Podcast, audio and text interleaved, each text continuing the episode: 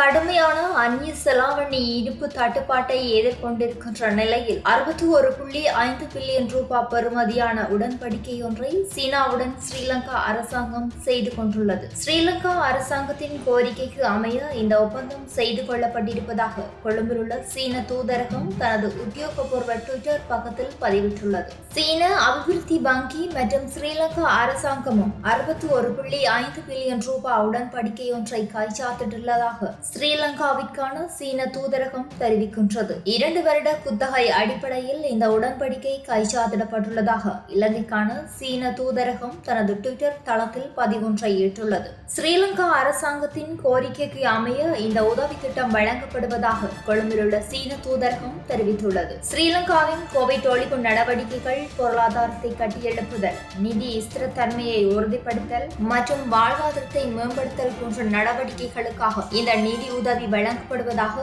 சீன தூதரகம் குறிப்பிட்டுள்ளது.